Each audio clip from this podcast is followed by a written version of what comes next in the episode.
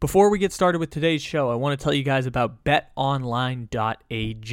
All eyes are on the gridiron as teams are back for another football season. And as always, BetOnline is your number one spot for all the pro and college action this season. Head to the website or use your mobile device to sign up today and receive your 50% welcome bonus on your first deposit. Use promo code BLEAV, B-L-E-A-V, to receive your bonus today. From football, basketball, boxing, right to your favorite Vegas casino games, don't wait to take advantage of all the amazing offers on the 2021 season. Bet online, where the game starts.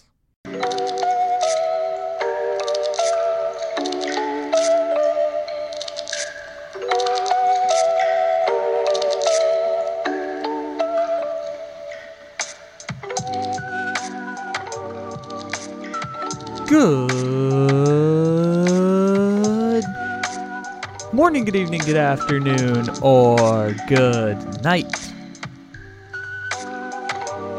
However and whenever it is you may be listening, thank you for stopping into another fantabulous episode of the Take It Easy podcast, live on the Bleav Podcast Network, except it isn't live because it's a podcast.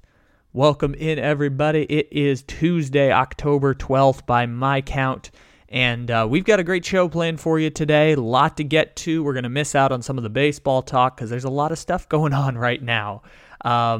We got Morgan from Australia coming up, and we will watch the end of the Rays Red Sox series. If you don't know what happened, I think you're going to enjoy it. If you do know what happened, you already know that something special is coming as we watch the walk-off. But first, let's talk about Jon Gruden. Because, of course, we're going to talk about Jon Gruden. It's the story of the day. It's the story of the week. It's the story of the year in the NFL, or at least the last 2 months, or at the very least, it's the craziest story since Urban Meyer's story last week that was almost going to get him fired as Jaguars coach, but not for the same reasons Jon Gruden is getting fired. For people who don't know already, let's just give the proper lowdown and context off the bat. Jon Gruden stepped down Monday as the coach of the Las Vegas Raiders football team hours after the New York Times detailed emails in which he had made homophobic and misogynistic remarks following an earlier report of a racist statement made about a union leader, this case being Demora Smith and published by the Wall Street Journal. By the way, this is read directly from the New York Times headline around this story. His resignation was a striking departure from the Football League for a coach who had won a Super Bowl, been a marquee analyst on ESPN, and returned to the NFL in 2018 to lead the Raiders, which he had coached years before. Jon Gruden released the statement, quote, "I have resigned as head coach of the Las Vegas Raiders. I love the Raiders." Oh, damn it. I need to read this in the Gruden voice. This might be one of the last times we get to use the Gruden voice. We've only got like three impressions in our arsenal. One is Andrew Luck, one is Bill Belichick, and the other is Jon Gruden. So I got to make sure I read the statement like Jon Gruden here. "I have resigned as head coach of the Las Vegas Raiders, man. I love the Raiders and do not want to be a distraction. Thank you to all the players, coaches, staff, and fans of Raider Nation. I'm sorry. I never meant to hurt anyone. Jon Gruden." By the way, I love also that on Twitter, Jon Gruden was trending, but it was J-O-H-N Gruden, because apparently 4,384 people forgot that his name is spelled J-O-N, not J-O-H-N, but enough people made that mistake that it went trending on Twitter. So, Jon Gruden resigned as coach. Mark Davis, the owner of the Raiders, said in a statement that he has accepted the resignation. Here is the full statement from Mark Davis. "I have accepted Jon Gruden's resignation as head coach of the Las Vegas Raiders. Mark Davis." That is the entire statement, printed on Raider letterhead and posted on social media. One sentence. All Mark Davis had to say, which is a whole nother thing about owners being allowed to stay in the shadows, because Dan Snyder ended up going trending after this, and I made the joke about Dan Snyder wanting to hire Jon Gruden because he reflects the values of being a member of the Washington racial slurs, but Dan Snyder had all of his emails investigated, and we didn't get a single one of them leaked or released in a report. Jon Gruden's entire email database from 10 years got released in like 3 days, because there is just another level of billionaire power that can make all of these things go away. It's the reason Roger Goodell's really good at his job. He's got all this money thrown behind it, and the NFL always, almost always, but usually wins the PR game because they're really, really good at it and have a lot of practice. So what I don't want to do here is do quote-unquote lazy racism or lazy homophobia or lazy misogyny, where we look at the statement and the atrocious things that the person says and point to that and say, this is a problem. This is wrong. Because even racists, homophobics, and misogynists agree that what Jon Gruden said was racist, homophobic, and misogynistic. And we know this. We're not picking up anything from it at this point. There's a great quote that I remember. It was from two guys who worked over at The Ringer, and I forgot their names now, but it was in that Chris Paul documentary about Donald Sterling. It's basically like, there's the racism that's obvious to all of us, and then there's the racism that's underneath the surface. We can tell the racism that's obvious. When it's the under-the-surface type stuff, like unequal pay, the wealth gap, disparities in medical treatment, the school-to-prison pipeline, things like that are harder to identify, and those are the types of racism that we should be addressing, focusing research towards and educating ourselves around that, and if you're a white person like myself, being an ally in these situations. This is one of those just blatant, racist, homophobic, misogynistic situations where we realize that it's wrong. People in these situations realize it's wrong, and bearing down too much on it does no one any service, and we can't learn any lessons from this situation. So Jon Gruden does the obvious thing that, 7 years ago gets Donald Sterling's team removed. And more recently, you could point to what happened in the NWSL with the owner of the Salt Lake City women's soccer team, who has statements about kneeling for the anthem, and then they're forced to sell their team. We have situations like this with people in power, and Jon Gruden is even a step below that. And what Jon Gruden said, like, we recognize that it's wrong. Even, like I mentioned, racist, homophobic, and misogynistic people agree that these statements are racist, homophobic, and misogynistic. But even at the same time, there are coaches and players in every locker room in the NFL that feel the same way privately that Jon Gruden accidentally got exposed publicly.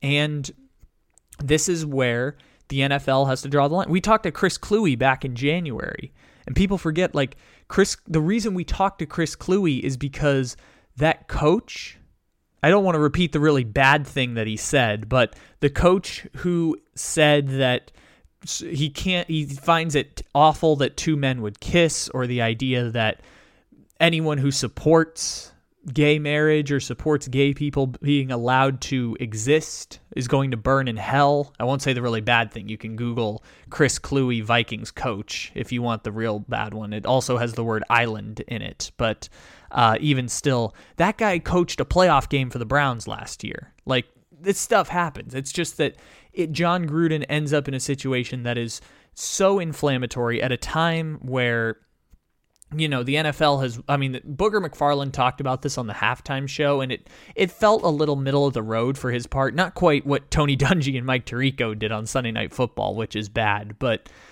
there's so many complex layers to it. And to the point with that, you have it something that happens in the past, and the Raiders just have to atone for it, not because it's like a personal conduct thing, but just because he can't be back in that situation after everything that happens, trying to face the locker room. That's what the end of Jon Gruden looks like there, because again, before we get sidetracked again, there are players and coaches who privately think this exact same thing, and deep down, people who are close to them and in that locker room probably know it. It's just not as flagrant as what Jon Gruden had come out in the Washington Post and the Wall Street Journal and New York Times stories, where Jon Gruden took a blowtorch in the past to every single group. He hit like the quadrifecta of every possible group that he could have offended. He nailed it. And so Gruden goes because I don't think there was anything that the Raiders could have done to weather that PR statement. And it was already on rocky ground at that point, similar to like the Urban Meyer thing where it's like not in nature, but just, well, Urban Meyer's got some other checkered stuff in his past. But in terms of the fact that it's just like now it becomes, do you have respect more than anything else? And Jon Gruden was already on the shaky ground there after just the one story. Like, you can talk off the one story about, I didn't realize it was racist or I didn't have racist intent.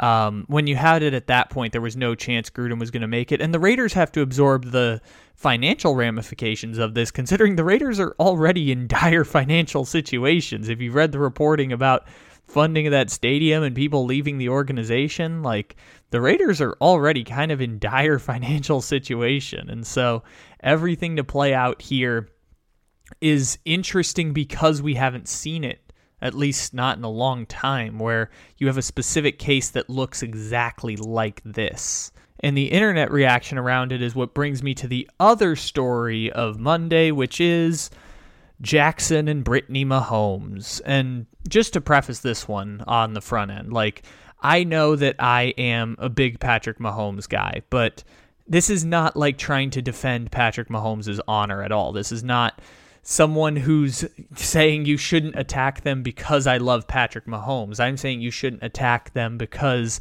it's homophobic and misogynistic.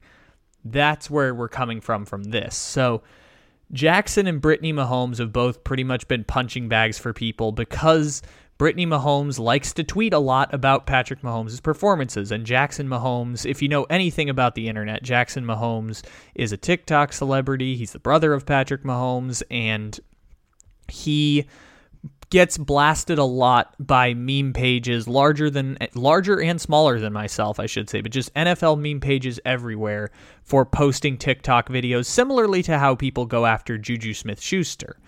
But Jackson Mahomes is definitely, there's parallels there, but there's a different level to it. So the internet does this thing where they make fun of the wrong things. And this is going to happen when you have groupthink situations with people who, I can tell you the analytics of comical sports memes are 90% male and overwhelmingly white. I don't know exactly what the numbers are there, but I can just tell you by looking through people's profiles. It is overwhelmingly white and 90% male.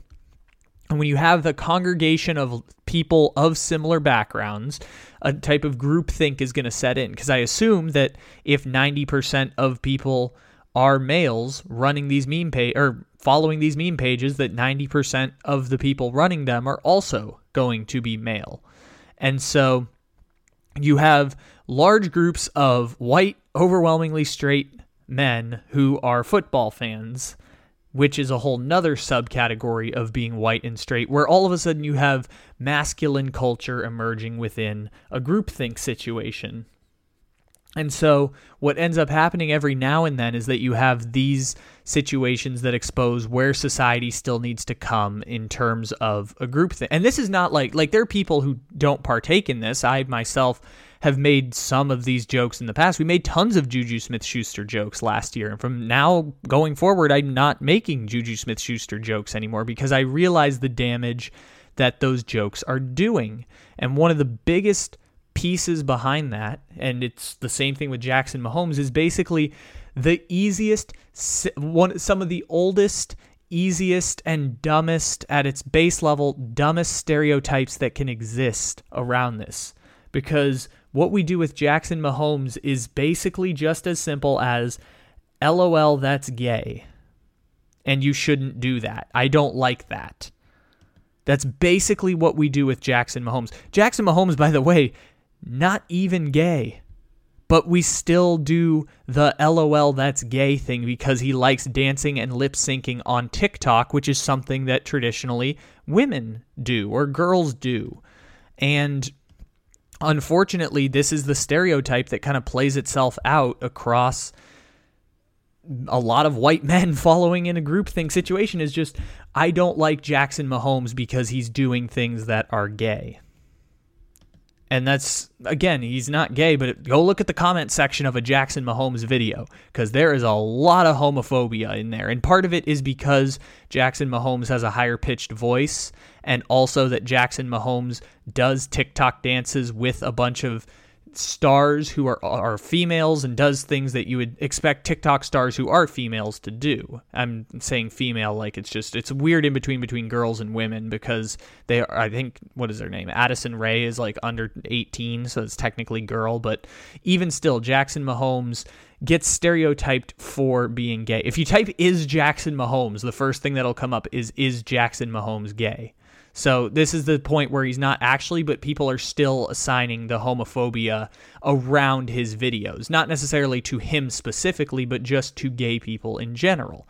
And so with Brittany Mahomes, who ends up going viral this, I guess, Monday, but it was really Sunday night after I went to sleep, because she likes tweeting about what happens in the games. And sometimes they're mean, like they're defending her man, and I put that in air quotes because it's not technically her man, because that's not how relationships work.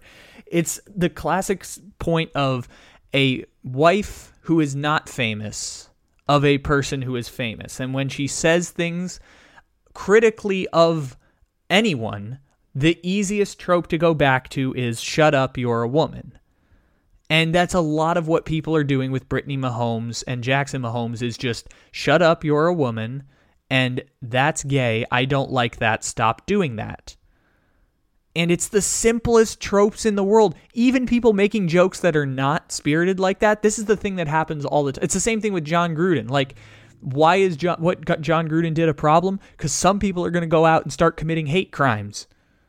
Until you can prove that the bottom level people in society can raise the bar, then we don't have to worry about those things anymore. But the problem is, someone's going to get in that Twitter comment section or that TikTok comment section, get a groupthink situation, and be inspired to verbally abuse or physically abuse someone who is LGBTQIA+ or female, or in the case of race, marginalized racial groups, at a time where we're going to hate on Jackson. And again, this is a real thing. In the social media era, going back to 2014 and beyond, 2014, by the way, lowest reported numbers of hate crimes in America. This was at a time when gay marriage was being legalized across the country, et cetera, et cetera. Since 2014, LGBTQIA+ hate crimes are up 34%. They're at the highest rate they have been. This is as of 2018, which is the last year that there's reliable data that exists right now. As of 2018, highest rate since 2007 of hate crimes among, or hate crimes attacking LGBTQIA+ people. This is the problem that ends up getting perpetuated when you post a video of Jackson Mahomes, even with no context, on a meme page, is that you are endorsing, "Hey people, isn't this dumb?" And people in the comments section are going to be homophobic and misogynistic, because at the dumbest down level, the basic idea of hate crimes against transgender people, which is another situation that comes up, is, "Jackson Mahomes, you are a man who is behaving like a woman." And at its simplest level, John Amici, who is a former basketball player and clinical psychologist, has a great line about this, is basically like, the reason why there are exponentially higher hate crimes against transgender women versus transgender men is you are taking someone who is, according to the people committing the hate crimes, which is almost entirely men, you are taking something that is the best, being a man, and turning it into the worst possible thing, which is being a woman. And at its simplest level, that's where the misogyny and the LGBTQIA hatred ends up bubbling up and leading to real-world consequences. Whether that's higher suicide rates among people who are LGBTQIA+, or hate crimes being up 34% as they were in 2014. Also in a world where white men feel, or white people in general, but overwhelmingly white, straight, cis males, feel more compelled to openly speak hatred in the post-Donald Trump world. You don't need to dog whistle anymore because our society has been given more leeway to basically say whatever hateful thing that you want. And this groupthink idea is going to end up supporting you in your push against it because you're going to find people who are going to be right beside you through much of the fight, is that you can surround yourself with circles that will not attack you in the event something like this happens. And so at its dumbest level, every time you joke about Brittany Mahomes, every time you joke about Jackson Mahomes, even if you are not doing it with some kind of intent, there is a little bit of telling on yourself in everything there. It's trafficking in hate, which is fine when you're doing it about things that don't matter.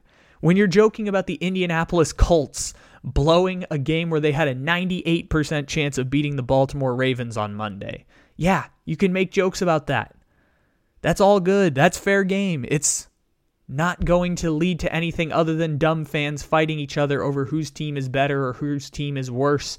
And maybe you're going to get some people that are into, you know, whatever, and maybe every now and then someone's going to kill someone outside of an A&M and or a Texas A&M Alabama game, like what happened this weekend. Yes, there are going to be consequences behind that, but it's not the same as the real-world consequences of hate crimes against someone for being gay, or hate crimes against someone for being a woman, or hate crimes against someone for being transgender, or hate crimes against someone for being a different race. And this is why you can't traffic in those kinds of jokes, because there are real-world consequences for this. You may not see it, and you may not be the singular contributing factor to it. But this groupthink idea where you can create hundreds and hundreds of thousands of followers, and I traffic in this around sports. We have 50,000 followers on Instagram.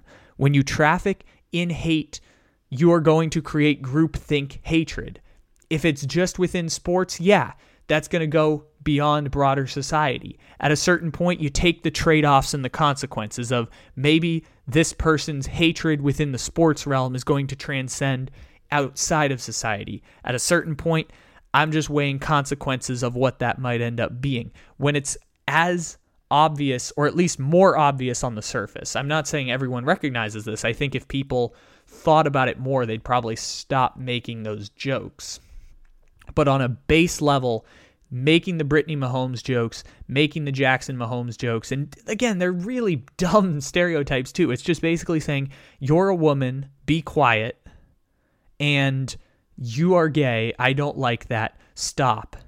That's like hundreds of years of trafficking in base levels of hatred and segregation, and it's crazy that I think more people don't realize it, but of course this is going to happen. Society's not perfect.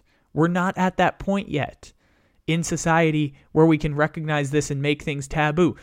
Years ago, we were making gay jokes on these pages, like just LOL, Michael Sam is kissing a guy on TV. That's basically what we were doing, and we drove that man out of the league. Yes, he was a 7th-round pick, but he wasn't going to get another chance because we made a huge deal about him being the first gay player to be drafted, or first openly gay player to be drafted. We didn't do the same thing to Carl Nazib. Unfortunately, now Carl Nazib is back in the news because of the Jon Gruden situation, but fortunately, we've gotten better about that. And that's a cool thing about sports, is that it transcends to other spectrums that we can learn and grow.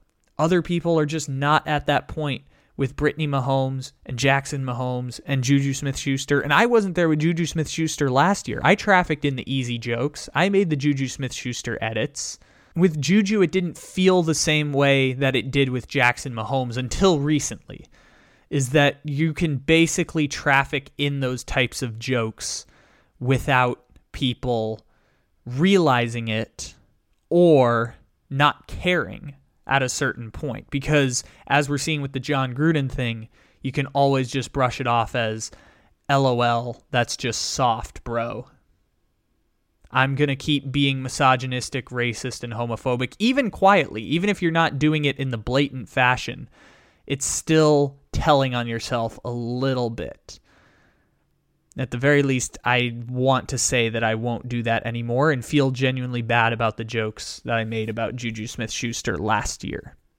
And not just because Juju Smith-Schuster tore up his shoulder this past weekend.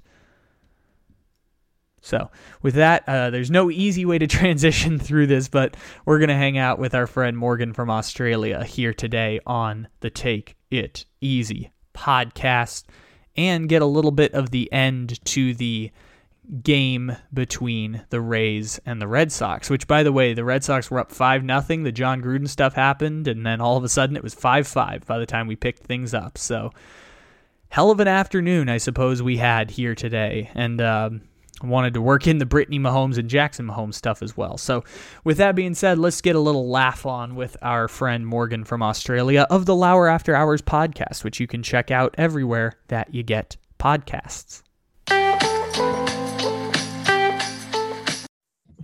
Hello. Hey, how you doing? Pretty good. This has been a hell of an hour right now. Interesting morning. Well, evening for you. Yeah, evening for me. It's pitch black outside, but yeah, it's been an interesting morning for you over there.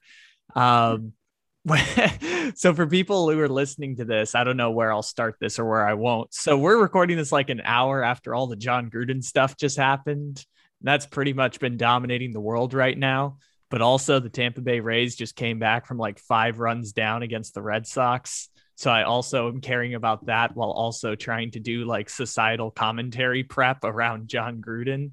So yeah, there's a lot going on right now. And I'm just here because it's Victory Tuesday. Oh yes, that's right. We made sure to bring Morgan in every time the Saints win, which just seems it's totally unintentional. It's just that the Saints have gone win, loss, win so far this season. And we've happened to do it every time Taysom Hill or Jameis Winston wins. Yeah, I'm not here to provide a female perspective of important societal commentary. No, I'm here to talk about Jameis. Here to talk about Jameis and maybe laugh at the Raiders a little bit, just because there's so much funny in all of this. If you dissect it, there's so much funny in everything that's going on right now. First of all, the fact that, well, I guess first of all is not the best way to go about it, but the fact that Taysom Hill is now gone for the season for the Saints, and Saints fans are looking up like like they wanted to bash Taysom when he was there, and now that he's gone, everyone's sad and you've got no hope for this season, and it was already going down early. And you know what? Maybe it'll turn around. Maybe you'll sad. Was I supposed to be sad? Because the way I looked at it was we got flag and we got rid of somebody who I didn't want there. Right. Oh no, it's already started with the Saints. I know you're not the Taysom person, but still, I mean, I don't want him to be injured, but we had to call a timeout because they were both on the field and they didn't know what they were doing. This was the perfect example of if you've got 2 quarterbacks on the field, you don't have 1 quarterback. They had no idea what was going on because they were both on the field. Dumb and Dumber looked at each other and were like, it was like the Superman or the Spider-Man meme. They were both pointing at each other. They didn't know what to do. I was like, oh, this needs to end. And then it did. I was amazed that prior to that game, you had Jameis Winston only having 1 game where he threw an interception, and it was like classically bad against the Panthers, like just Jameis Winston of old years. And they've neutered him in the offense, but I thought when they neutered him, he would look more like Tannehill. Now he just looks boring. He looks like every backup quarterback in the NFL at this point. No, he threw 2 beautiful, beautiful long touchdowns yesterday. Sure. Okay. Against a terrible Washington secondary. Yes, Jameis Winston can throw about 50 yards. Oh, all I've heard about is how Washington's defense was supposed to be so good. Now, because we beat them, all of a sudden they're terrible. Oh, shut up. They were terrible when Buffalo dropped 45 on them. That was the moment we're like, okay, Buffalo dropped 45 on everybody. Let's just ease up on that. Yeah, but Buffalo's also played like 5 of the worst defenses in the NFL this year, except the one time they played the Steelers. Buffalo dropped 45 on Nick Wright just before. Did you see that video? It was so good. It was so good. It was fantastic. Nick Wright getting slammed because he's a Mahomes guy, and I'm a Mahomes guy, but I'm not a crazy Mahomes guy. Like I I don't have any connection to the Chiefs other than just this magical quarterback who's the greatest player to ever pick up a football and the only jersey I have in my closet back there. But other than just that connection, I don't have anything there. Nick Wright loves himself some Patrick Mahomes, which I guess he's a Chiefs fan. Like, he's an actual Chiefs fan. He's not just a Mahomes fan. Yeah, he's from Kansas City, and he got that. He planted his flag, and Buffalo decided they'd drop 45 on him. Yep.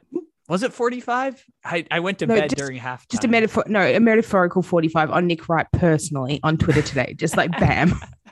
Oh, I love that so much, because I went to bed at halftime that game. I'm like, rain delay. We're talking about peanut butter jelly sandwiches. I got my podcast done. We can go to bed now. We can get our 8 hours of sleep instead of watching whatever crap they have in the second half. Yeah, I didn't see the whole game because I had to go to work. That is fair. So that's how long it went. But the highlight was definitely their tweet to Nick Wright today. It was a lot of Nick Wright and a lot of kind of misogynistic jokes at Patrick Mahomes' wife. That's what I got away from what I missed last night. It's always her fault. Yes. Amazing. And if it's not her fault, it's Jackson's fault. I don't like it, but still it's victory for the Buffalo Bills, I suppose. I don't know. Weird transition away from misogyny and Jon Gruden, because I saw Dave Jacoby went through a table a couple of weeks ago too. You saw what? Dave Jacoby jumped through a table at Buffalo. Oh my Lord. That seems like something that's fun. But then I watched the videos of like people picking up their girlfriends and like slamming them on their necks onto the table. I'm like, oh, now I remember why we're not supposed to do that. Yeah. I don't know. I guess you can, I don't mind if you do it to yourself, but probably don't do it to your girlfriend. Yeah, no, that's probably, I mean, to be fair, it's not like they're like, they want to, this is. Yeah, I've always wanted to be DDT through a table. Yeah, of course. This is Buffalo Bills romance at its finest. By the way, did you see the people at the Panthers game that got arrested for doing the baby in the bathroom? It was wonderful because they brought actual police in to arrest them from the stall. It was so good. Oh no. It was so good because they didn't, it wasn't even like, because obviously there's police on staff, but someone literally is like, excuse me, sir. I like to imagine it's like a 70-year-old grandma who's like trying to flag down the police. He's like, excuse me, sir. These two people are doing the business in the stall of the bathroom.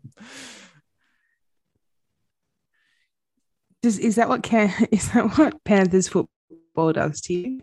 Like, to be fair, doesn't turn me on. It does not turn me on. That game, I watched parts of that game. It didn't turn me on at all, except for the very end when Jalen Hurts started doing well.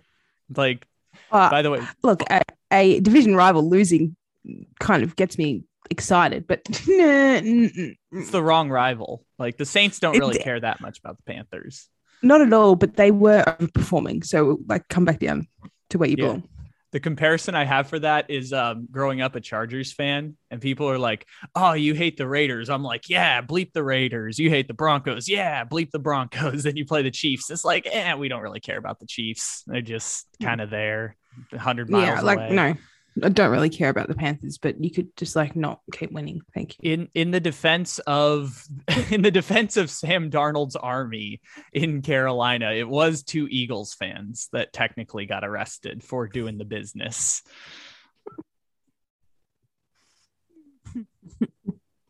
Fly, Eagles, fly. Okay, that deserves a Hakeem Nicks laugh. I don't have the sound, but that deserves a Hakeem Nicks laugh. Thank you. I'll put it in my mental note of that. Oh my gosh, there's so much fun stuff there. The football always has moments like this every weekend where you can just kind of laugh at, oh my gosh, I can't believe this stupid thing. Did you see the fight at the Chiefs game? That was another funny one. Yes.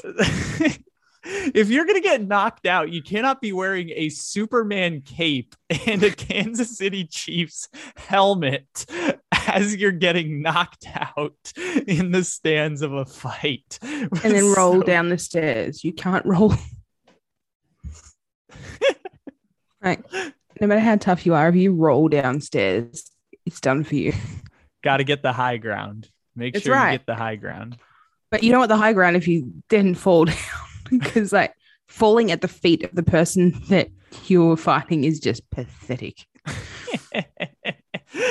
That's so good. There's so many things like this every weekend. It's so good. And then of course you have, usually it's like fun things like Urban Meyer too. Now we have Jon Gruden, which has its own funny part in it, but it's literally every week something in the soap opera happens that just gets everyone excited, and we can look at the guy who got punched in the Kansas City Chiefs game, the people who had sex at the Panthers game, and the guy who shit his pants, took his pants off entirely and tried to wash them out at the Steelers game.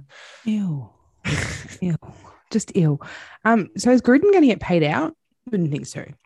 Okay, so this is the fun thing that I was thinking about too during this hour before, where apparently during this whole hour of the Gruden thing, the Tampa Bay Rays scored 5 runs against the Red Sox while I wasn't paying attention. But this whole thing, I'm like, it says he resigned. So is this going to be a situation where Gruden gives back the money just to keep the Raiders afloat? Because they're already a resignation would mean that he's not getting paid out. They've already got bankruptcy lawsuits. Like the Raiders got no cash anymore. I don't understand. Like they would make more money from merchandise than anyone, surely. But the NFL does revenue sharing on merchandise, I think. Well, I really do hate revenue sharing.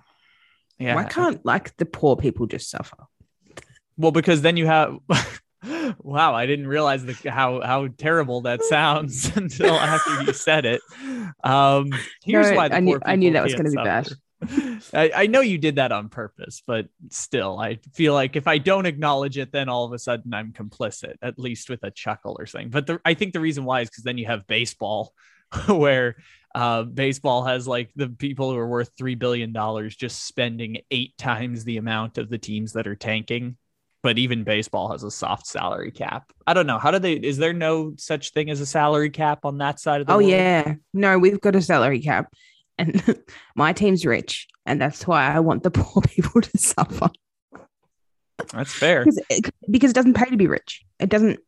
In anything, we get taxed higher than the other teams, and we just have to like prop up the loser teams. But we are a loser team; like we don't ever win. We just have all this money that does nothing. So like 80 years of Chicago Cubs history just into one. So great! I love being a Chicago Cubs fan as well. Go me. Yeah, but now they at least have money and ownership that at least spends it until they don't. And then they spend it on Jason Hayward, and then they don't spend it again. But you got something there at least. Yeah. Go Cubs, go. Go Cubs, go. It's such a great song. Cubs, what a banger. Go. You know, I love playing these old 70s anthems on broadcast, on like the podcast is like transitions and stuff. So I love first I started singing the Miami Dolphins one, and now I just use the T-Pain remix because it's excellent. Miami's the Dolphins, the greatest football team. We run the ball from goal to goal like no one's ever seen. We're not very good with synchronicity. We're in the air, we're on the ground, we're always in control. And when you say Miami, you're talking Super Bowls. Because we're it's the only song I know, and it's not because of Miami. Yeah, I understand. I love that one. I love the San Francisco Giants have like a 70s song that's super fun. If they beat the Dodgers, we'll play it on the podcast right now. If not, or I'll get lazy and forget to edit it, but we'll play the song at some point here. When the Giants come to town, it's bye-bye, baby. Every time the chips are down.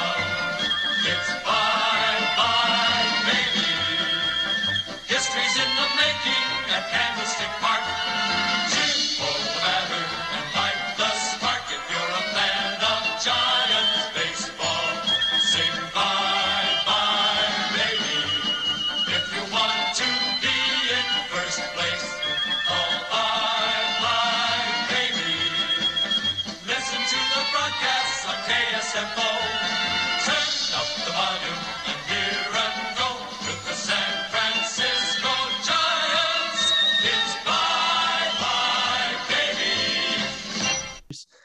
Chargers.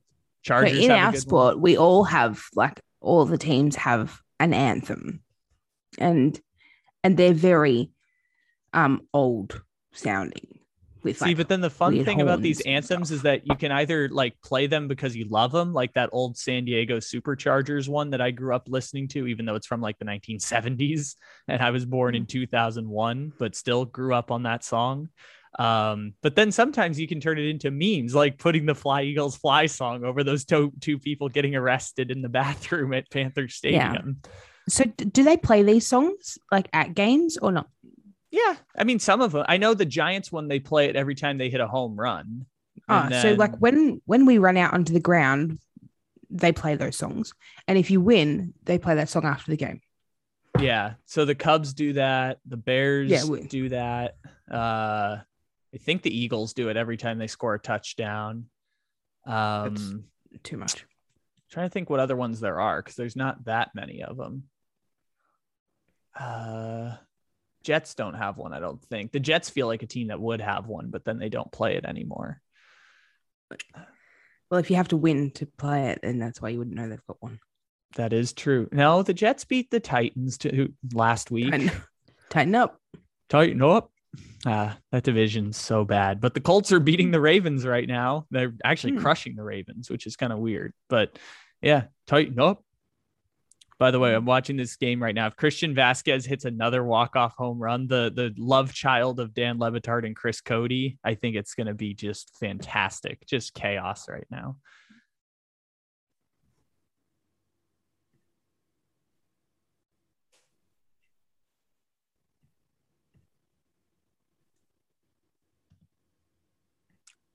I'm trying to watch it.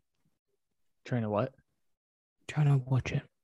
Oh, we're trying to watch it. Okay. Let's see what ends up happening.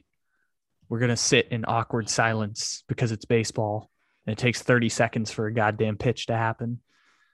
Every time there's a ball in play, you have to wait 4.5 more minutes for another ball to be hit in play.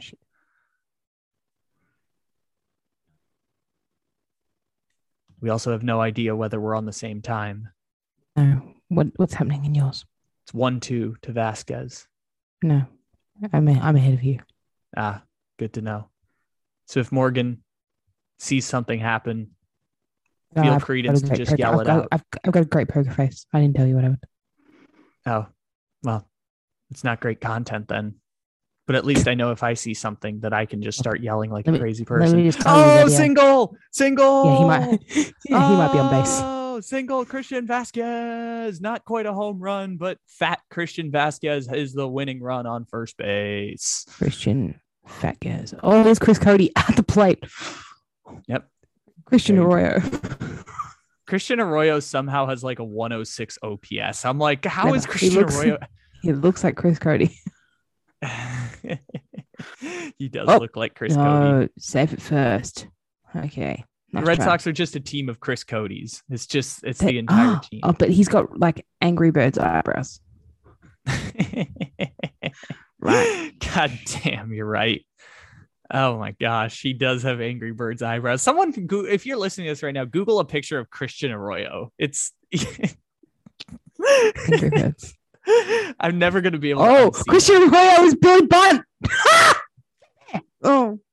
What just happened? Christian Arroyo went Billy Bunt.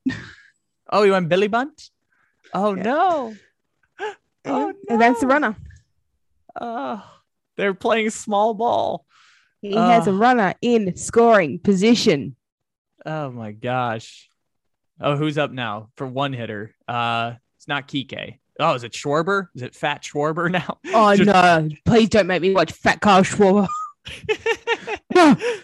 Is it? I don't remember who's the leadoff hitter. I think it might be Fat Schwarber. I just saw the bunts. No, I'm like 20 seconds behind. Don't make me watch Fat Carl Schwarber. Oh. God, if Kike hits the walk-off right now, we riot. We all riot if Kike hits the walk-off for the Red Sox to send him to the ALCS. It's not Fat Carl Schwarber. Oh, it's not Fat Carl Schwarber? I thought he was hitting leadoff. That's weird. No. I don't know. Maybe he's at the concession stand. He's not there. Why is it just all Chris Cody's? The Boston Red Sox are just all Chris Cody's at this point. Should put that on the poll. Are the Boston Red Sox all Chris Cody's? This dude is not Chris Cody. Is it Verdugo? Verdugo? No, it's not. Is that Dahlbeck? Yeah, I think that's got to be Dahlbeck, maybe. I don't know. We'll find out in a second. Should we go through the poll question Hall of Fame right now while we're waiting? That's a Chris Cody. That's a Chris Cody. That's not a Chris Cody. It's not a Chris Cody. Not quite. Yeah. Right. This is Travis Shaw. Oh, my God. I forgot he was a Red Sox. Oh, no. All right. So, yeah, over the years, I guess it's been only like since the start of the pandemic, but over the years, I've been keeping tabs on my all-time favorite poll questions of all time in the history of the Le Batard Show and our universe, because we also, in the poll question Hall of Fame is, does your therapy consist of a healthy amount of Joe Ingles? So that one made it to the Hall of Fame, but I have the poll question Hall of Fame here. Actually, this one's kind of recent. Should the Falcons disband as a franchise? That's an all-time great poll question. The answer is yes. Yes, they absolutely should. Does Bill Belichick always have three timeouts, even when he doesn't have three timeouts?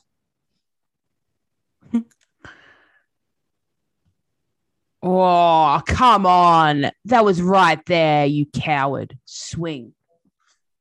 Wow. I mean, it's baseball. The ball's only going to get hit and play every 4 minutes. Yeah, well, wait until you see this. It was like, oh, wait until I see this. 10 seconds. It was a peach, and he should have smacked the shit out of it.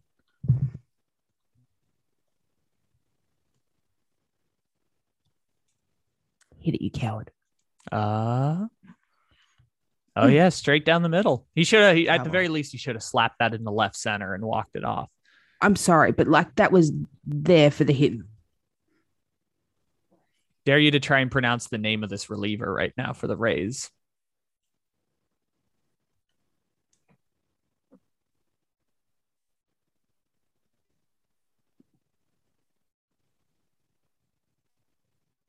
No. I know the end is Eisen, like Rich Eisen. I know that's part Fire of Eisen? Name. I don't know, because it's F-E-Y-E-R. Is that fire? Oh, Fair reason. Should we just call him Fair Reason at this point? Friesen. Just get lazy. Friesen. Right. One ball, Boston's two strikes. ALCS. Oh, there's One a ball. Oh, shit. Okay. I'm a pitch behind then. Yeah, you are. You have full leeway to spoil it no matter what. I want Travis. Travis looks like he's shitting bricks. Chris Cody, number one, is on second base. Chris Cody, number two, bunted him over. Chris Cody, number two, advanced the runner to second base. I think when you see Verdugo's kind of got some Chris Cody in him. Right. Verdugo's there. Yeah. Does Fat Schwarber count? I don't know. Fat Schwarber counts. Oh, that's a ball. Oh, you're a choker. 2-2. Baseball. It's not great for podcasts unless you're just talking over it. But on deck, baseball. Kiki Hernandez is on deck, not Fat Schwarber. Yeah, no, I don't know where Fat Schwarber. Shaw's 0-for-1, so I think Shaw's pinch hitting for Fat Schwarber. Maybe pinch hitting for the pinch hit. Yeah, I think Shaw's pinch hitting. 2-2. Yeah, now I've just seen ball two, so let's see what happens here. Whoa! Whoa! Safe at first. I'm gonna need play-by-play on that. Oh my God! Oh my! Oh my! Error at first base. Uh oh. So, it looked like... Okay, here's the pitch. Let's see. Oh, ground ball to third. Oh, he's coming, he's coming. Oh, no, G-Man. Oh, no. Not the G-Man. Oh. Hit him right in the chest. Oh, that's so brutal. Oh, Alex Cora. Oh, Kike. Oh, Kike. Oh, Kike. Oh. Yeah. What's happening here? Poor G, man. What's happening here? Hang on. Shush, hang on.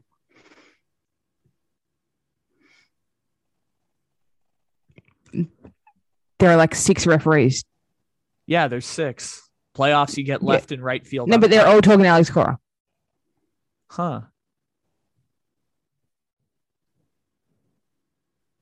Why is Alex Cora upset? I don't understand this. Yeah, I don't know. Are they going to call someone out?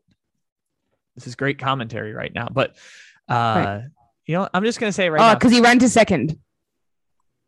Oh, because no one was covering second. You know what? I saw that in the background. I thought I saw him turn into the base path. I was confused. I was like, wait, I thought I saw him kind of turn, but they didn't really do anything about it. Did they call the play dead or something? Yeah, they did. I mean, you can always just steal now. No, fat Chris Cody's out. They're calling him out? No. He's they've. They put their Pintrona. There you go. Yeah. No, they're Pintrona now on third. Yeah, you know what? I agree with this. Yeah, runner on first and third. Kike Hernandez is out of the play. They're pinch runner on third now. Oh, sick. So they pinch ran fat Chris Cody. No, wait, just regular Chris Cody. Chris Cody, number one. Okay, they pinch ran Chris Cody, number one. That's Christian Vázquez for people keeping track at home. Oh, Danny Santana. I forgot he was there. That's happening a lot with the Red Sox. I'm like, oh, yeah, that random ass dude plays first base for the Red Sox. Forgot about that. Danny Santana, the new Curtis Granderson. He just kind of reemerges every year in the playoffs. I'm going to say third baseman. That's on you. Third baseman. That's bad throw. G-Man can pick it better than that. He had to take it off the chest. I'm going to blame this one on the third base. Oh, strike one. Kike swinging. All right. There are at least three Chris Codys on the bench. We've established there are at least three. Schwarber, kind of, we're waiting to see. I just see one. I can guarantee you, third base runner is not Chris Cody. Okay. So now we're at second and third. Oh, okay. So they just gave Shaw second base. Mm.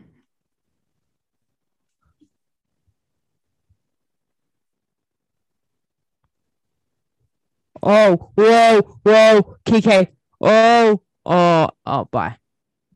He's out. And the runner is home. Walk off? No, fly ball out. And he's out. And the runner made it home. From third.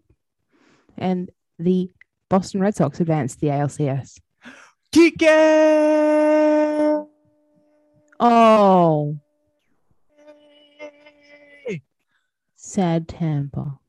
Kike.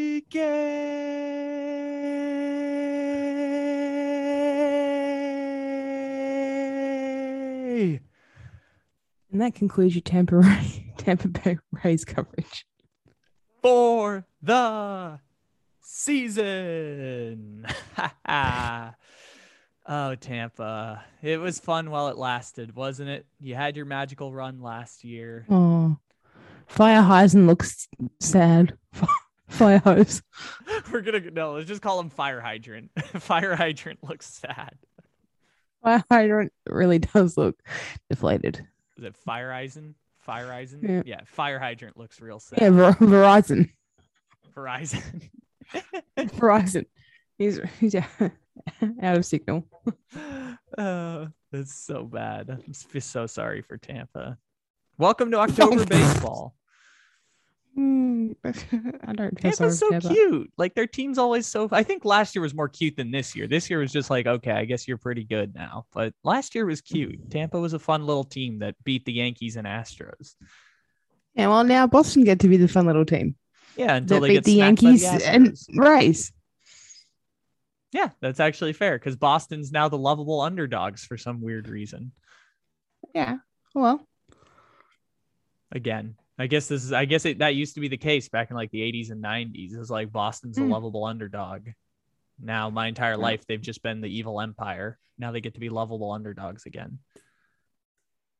Swings and roundabouts. I have no idea what that means, but sure. Like highs and lows, swings and roundabouts. Good for you. I don't know what that means at all, but sure. Oh, well. You know, highs and lows in life. You know, it's a roller coaster. Yeah, sure. Especially if you're a Boston fan.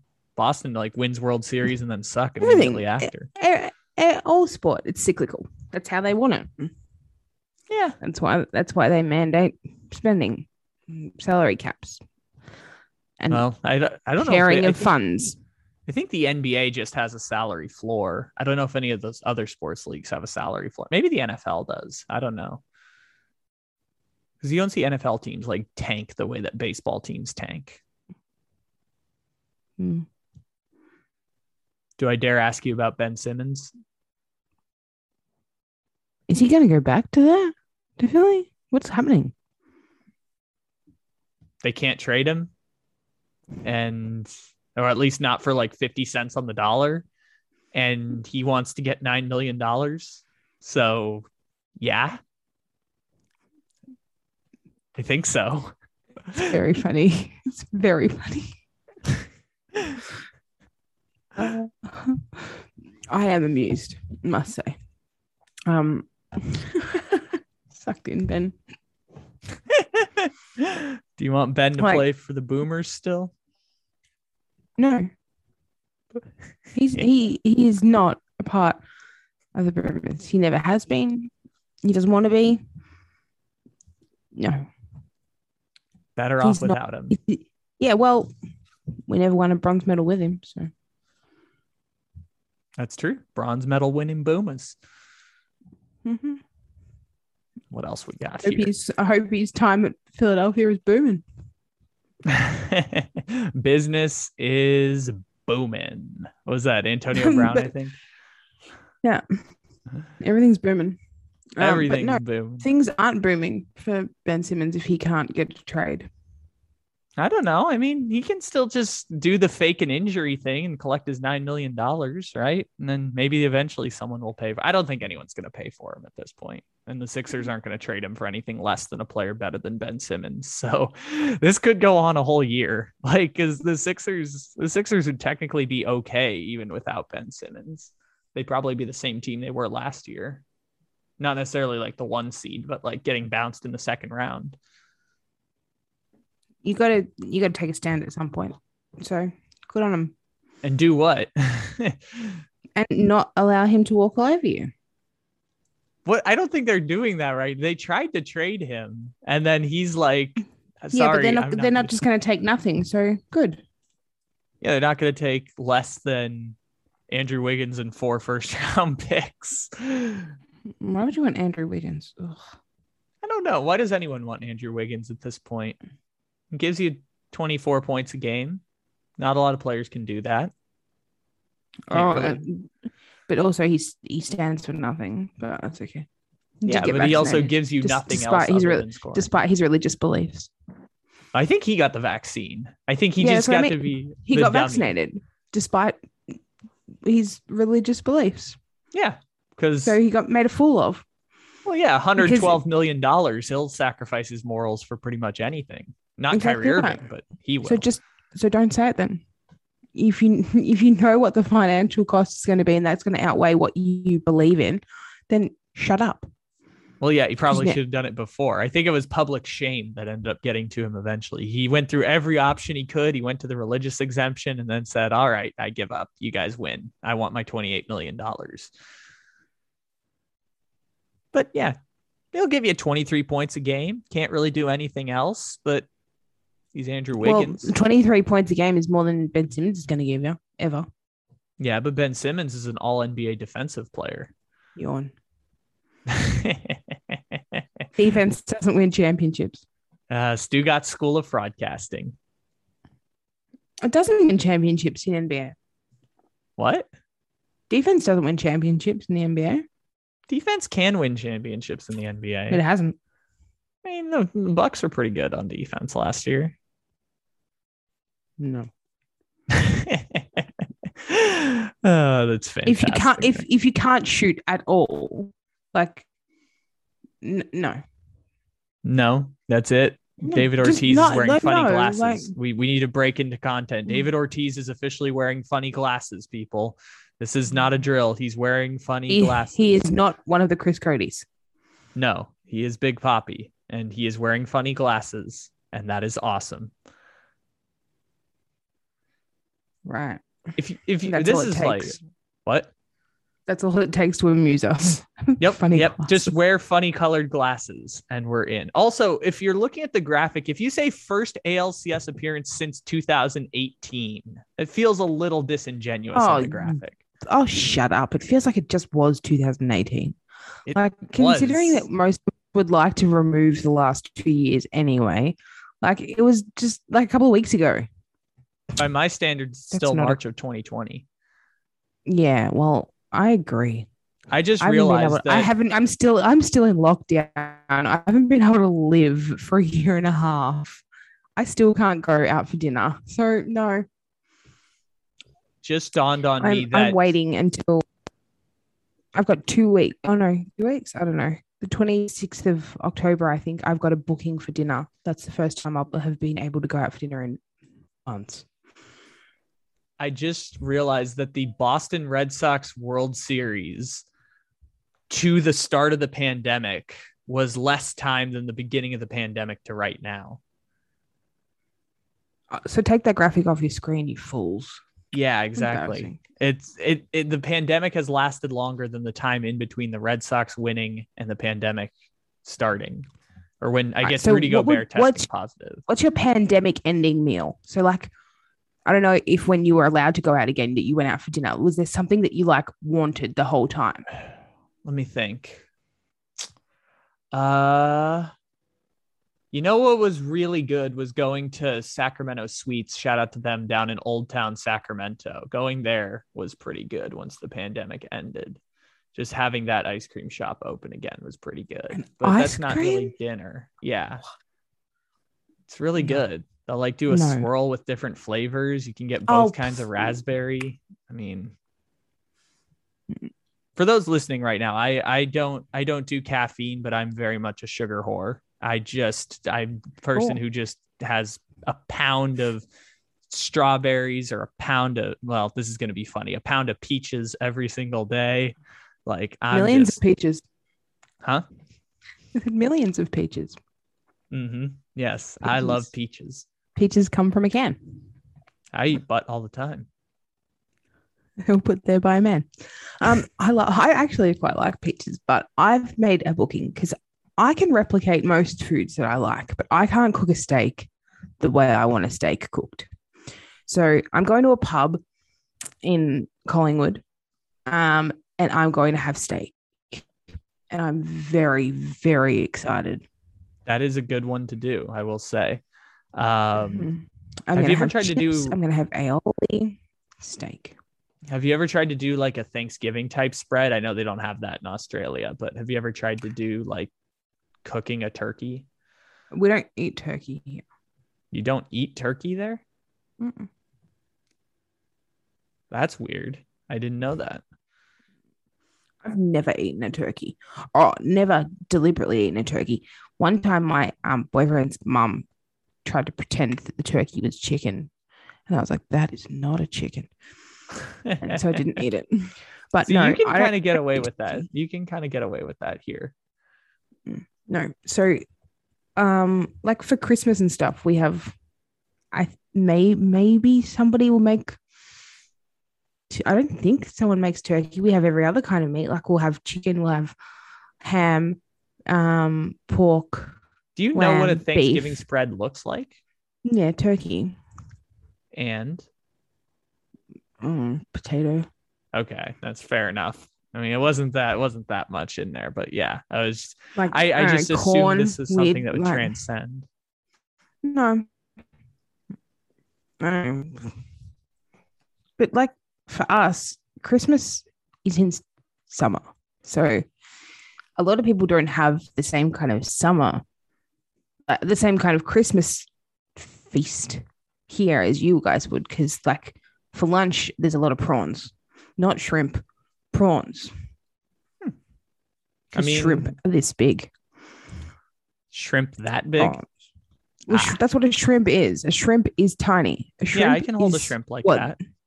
No, that is how big a shrimp. It's small. It's what? Yeah, I can hold it. Rice. I mean, that's a shrimp. Prawns. This is an audio medium, so of course people know exactly what we're talking about. But yeah. I forgot we were recording a podcast. I was just telling you about prawns. You know what? People eat prawns. I don't eat seafood because I don't eat things that swim in their own shit. Makes me feel